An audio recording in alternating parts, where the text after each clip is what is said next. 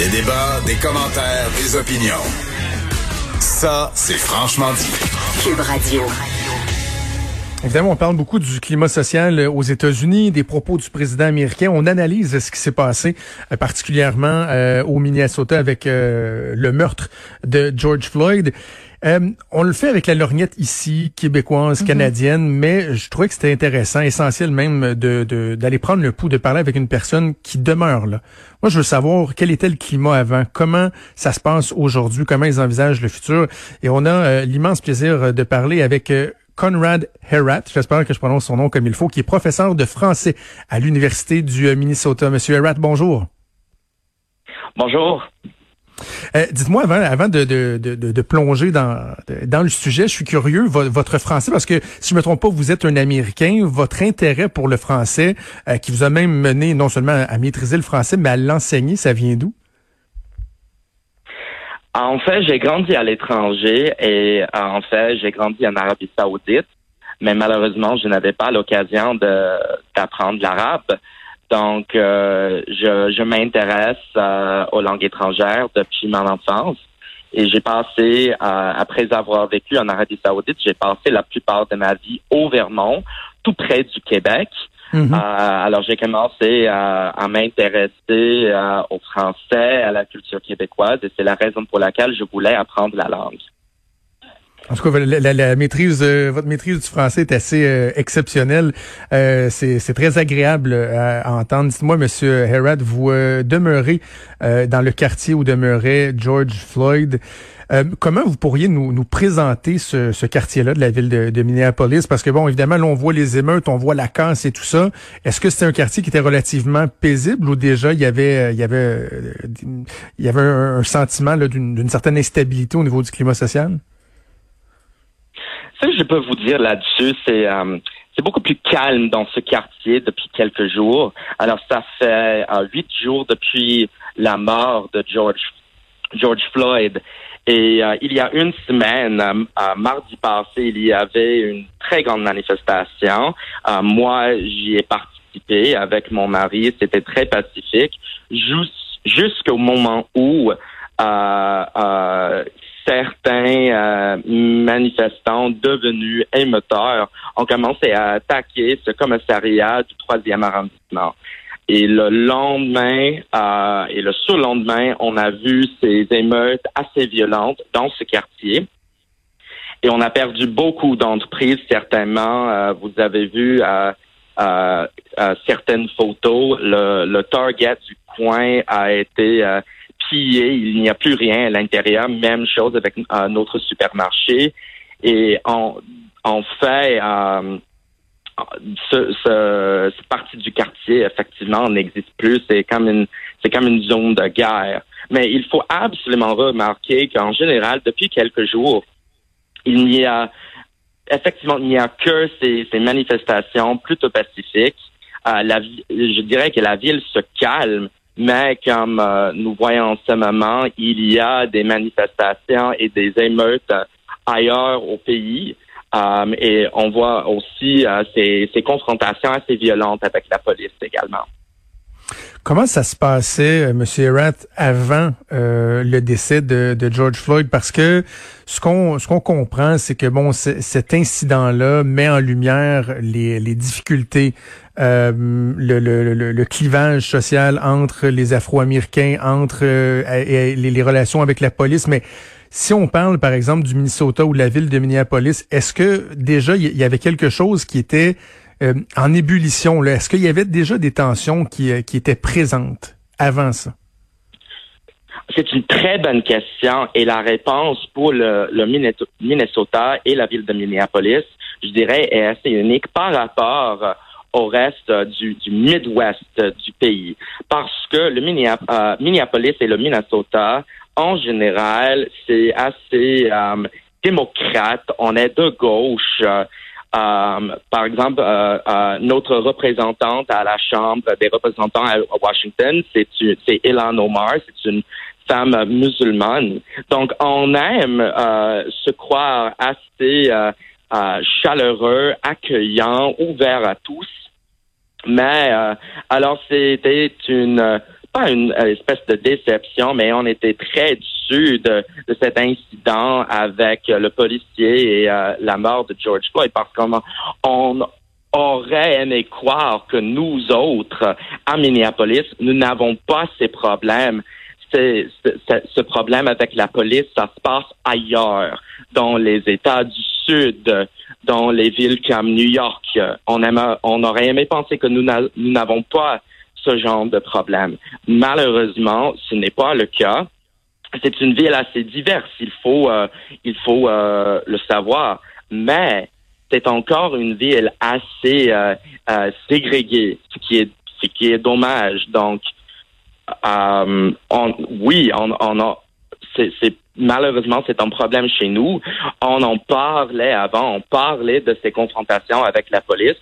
Ça nous intéresse, euh, mais maintenant ça se produit chez nous et c'est euh, c'est une tragédie euh, pour euh, la famille de George Floyd, pour notre communauté, pour la communauté noire également. Mais on fait partie de ce problème. La il y a encore des problèmes avec la police ici et c'est euh, c'est une, une vraie tragédie et on, on sait bien que ceci c'est un problème américain partout aux États-Unis. Euh, je vais revenir sur les manifestations. Bon, vous aviez dit que euh, chez vous euh, à Minneapolis, le, le climat était c'était c'était calmé un peu si on veut. C'est assaini au cours des derniers jours, mais on a vu beaucoup de violence, du pillage, des incendies, tout ça. Et je vais faire le parallèle, par exemple, avec ce qu'on a vu ici à Montréal dans une manifestation il y a deux jours de ça, où la, la manifestation était très pacifique. Et à la fin de la manifestation, ce sont carrément des gens mal intentionnés qui ont décidé de briser des vitrines, de voler du matériel. Donc, on voit là que ça avait rien à voir avec la raison de la manifestation. Or, je me demande, chez vous, lorsqu'on a vu des situations comme celle-là, est-ce que c'est le même phénomène, c'est-à-dire des gens mal, mal intentionnés qui profitent du climat pour commettre ces gestes-là, ou c'était plutôt l'expression ultime de la frustration des gens par rapport à ce qui s'était passé la semaine dernière chez vous? Ça doit, selon moi, ça doit être un mélange. On peut pas en être sûr. Et ce qu'il faut absolument savoir, c'est qu'il y a beaucoup de désinformations sur les réseaux sociaux où euh, on peut trouver euh, beaucoup de vidéos, de photos de ce qui se passe en ce qui concerne ces, euh, pillages et ces, incendies et cette violence dont vous parlez. Donc, ça doit être un mélange. Il y a certains qui pensent que euh, les émeutes euh, peuvent accomplir quelque chose, que c'est le seul moyen de, de, de, faire écouter le public, de faire écouter euh, la police.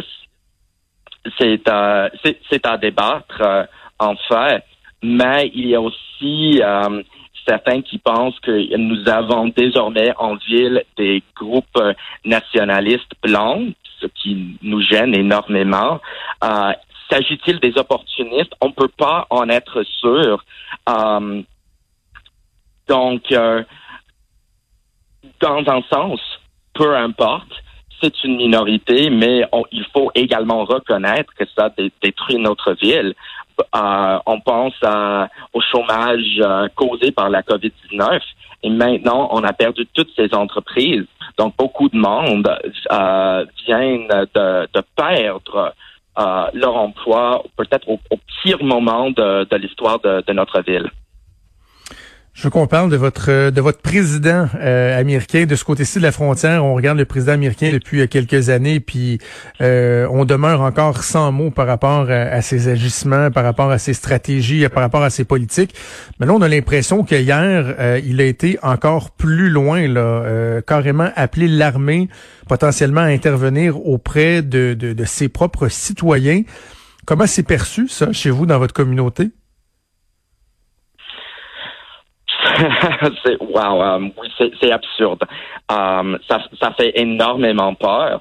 Uh, la garde nationale est déjà uh, ici à Minneapolis depuis quelques jours, ce qui uh, nous gêne. Moi, j'ai vu des, des patrouilles hier soir.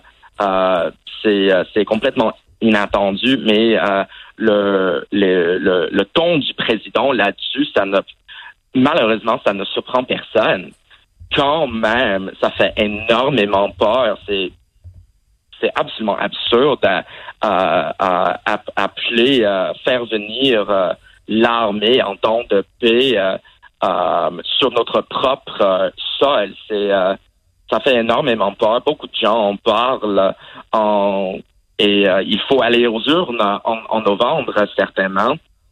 Mais et, je dirais aussi que même certains, euh, euh, même ces, ces, électeurs conservateurs euh, euh, sont pleins de, de, de, de, son temps en ce moment.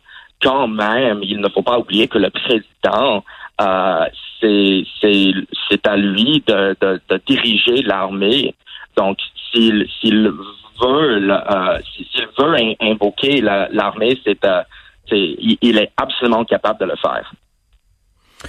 En terminant, euh, M. Erat, vous avez mentionné euh, le, contexte de la COVID-19. Pour les citoyens, ça doit pas être évident parce que là, on parle euh, de couvre-feu qui sont imposés, de gens qui, j'imagine, craignent de sortir dans les rues avec les manifestations, les, les violences qu'on a vues au cours des derniers jours. Et ça, ça survient à la suite d'une période de confinement avec la, la pandémie. Le moral doit être, doit être assez à plat chez vous, là. Pardon, j'ai pas entendu euh, ce que vous avez dit à la fin là. Le, le, le, moral doit être assez bas. Ça doit pas être évident au niveau du, du moral des citoyens chez vous de, de voir cette situation-là qui survient tout de suite après euh, la pandémie, après le confinement à cause de la COVID-19. Oui, absolument. Et même si on n'est plus en, en, en, période de confinement rigide, on doit encore pratiquer la distanciation sociale. Mais oui, beaucoup de, de, de colère, frustration, tension euh, causée par deux mois passés à l'intérieur, à la maison. Euh, donc oui, c'est euh, il faut absolument reconnaître que ça fait partie de la situation, ça fait partie de, la mentalité en ce moment. Quand on sort, on je dirais que 95% des manifestants, des manifestants porte euh, en, masque, mais quand même, il est en foule. Il est absolument impossible de pratiquer la distanciation sociale. Et on voit déjà dans euh, certains États américains, on voit déjà de, depuis euh, la, fin du confinement, on voit déjà beaucoup plus de, cas de la COVID-19. Donc, hmm. c'est ton droit de manifester, absolument. Mais il faut, il ne faut pas oublier que nous sommes toujours en, temps de pandémie, euh, que ça, que ça pourrait faire euh, augmenter le nombre de cas à Minneapolis, euh, qui jusqu'à maintenant a, très bien fait, je dirais depuis le début de de la pandémie, on y, on, y a réagi assez rapidement. On respecte ici le confinement et la distanciation sociale. Mais donc, c'est dans, dans, dans un sens, euh, on, on, risque grand chose en sortant à manifester. Ben, Conrad Erad, vous êtes professeur de français à l'Université du euh, Minnesota. Merci beaucoup d'avoir témoigné euh, pour nous, puis bonne chance pour la suite. Ça m'a fait plaisir. Merci à vous. Bonne journée. Merci, au revoir.